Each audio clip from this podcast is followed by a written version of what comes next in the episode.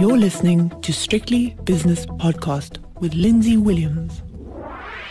The JSE has opened its doors for another day, so it's time for the opening with myself, Lindsay Williams. Nothing this morning to speak of on the JSE's stock exchange news service. So let's go straight to the spot prices. Everyone's a little bit on tenterhooks because of what's happening with central banks and also inflation data that's come out. Uh, we saw big wholesale price inflation yesterday in the States, the worst for, oh gosh, many, many years, decades. 9.6% prices at the factory gates increased in the States over the last year. And this morning we've had UK inflation at the retail level up at also a multi year high. 5.1%. So I think the Bank of England, I'm sure they're going to raise rates. Whether the Fed does or not is uh, up for discussion. Seems unlikely, but maybe next year they'll they'll do that. Many people think they're late already. Anyway, the markets are taking all this in by doing the following. The dollar rand is 1609, the British pound against the rand is 2131. Euro rand is 1814, euro dollar 112.70. That's a slightly stronger US dollar.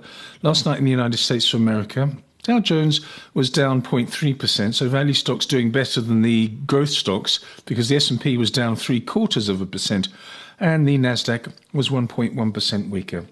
This morning in the Far East, Tokyo is very slightly higher, Shanghai down 0.4%, the Hang Seng down 1.1%, and the All Share in Sydney has lost 0.8%. The gold price with that stronger dollar is down, well, in the last 24 hours, it's down $20 an ounce, 1768. The platinum price is down 27 to 908, that's nearly 3% weaker. And palladium is 1600 on the nose, down one and a quarter percent or $20 per ounce also under pressure, crude oil. It's now below $70 per barrel for West Texas, $69.71 per barrel, which is 1.4% in the red.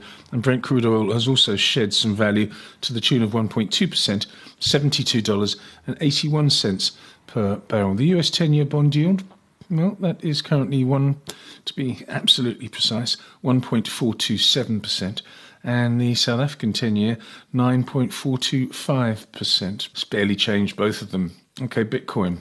After the shenanigans of uh, a bit of chaotic trading on Tuesday, which was apparently some glitch on some crypto site, 48,177 is this morning's price, up 3.2%. Let's have a look now at the early movers on the JSE Securities Exchange. After about 25 minutes of trading, RCL is 5% higher on the JSE, Massmart up 4.6%, uh, PSG up 3 and a third, and Bytes up 3%. On the downside, uh, following up yesterday's move of over 6%, Sasol down another near 2% today. Uh, Kumba Iron Ore down 1 and a third, Anglo American PLC a 0.9% loser, and Richemont has shed 0.9% as well. The major indices, very, very quiet indeed. Don't forget, we've got futures close out today at around 12 o'clock in South Africa. The all share index is currently 0.1% weaker at 71,454, and the top 40 index uh, 65,052, which is down a quarter of a percent. I'll be back with Wayne on Wednesday with a special guest of David Shapiro. So we're going to be going through the um, the last year with those two chaps, and also I'll have the five o'clock shadow with Schalk Louw from PSG Wealth in Cape Town. So join me then, please. The views and opinions expressed in these podcasts are those of Lindsay Williams and various contributors and do not reflect the policy, position, or opinion of any other agency, organisation, employer, or company associated with strictlybusinesspodcast.com.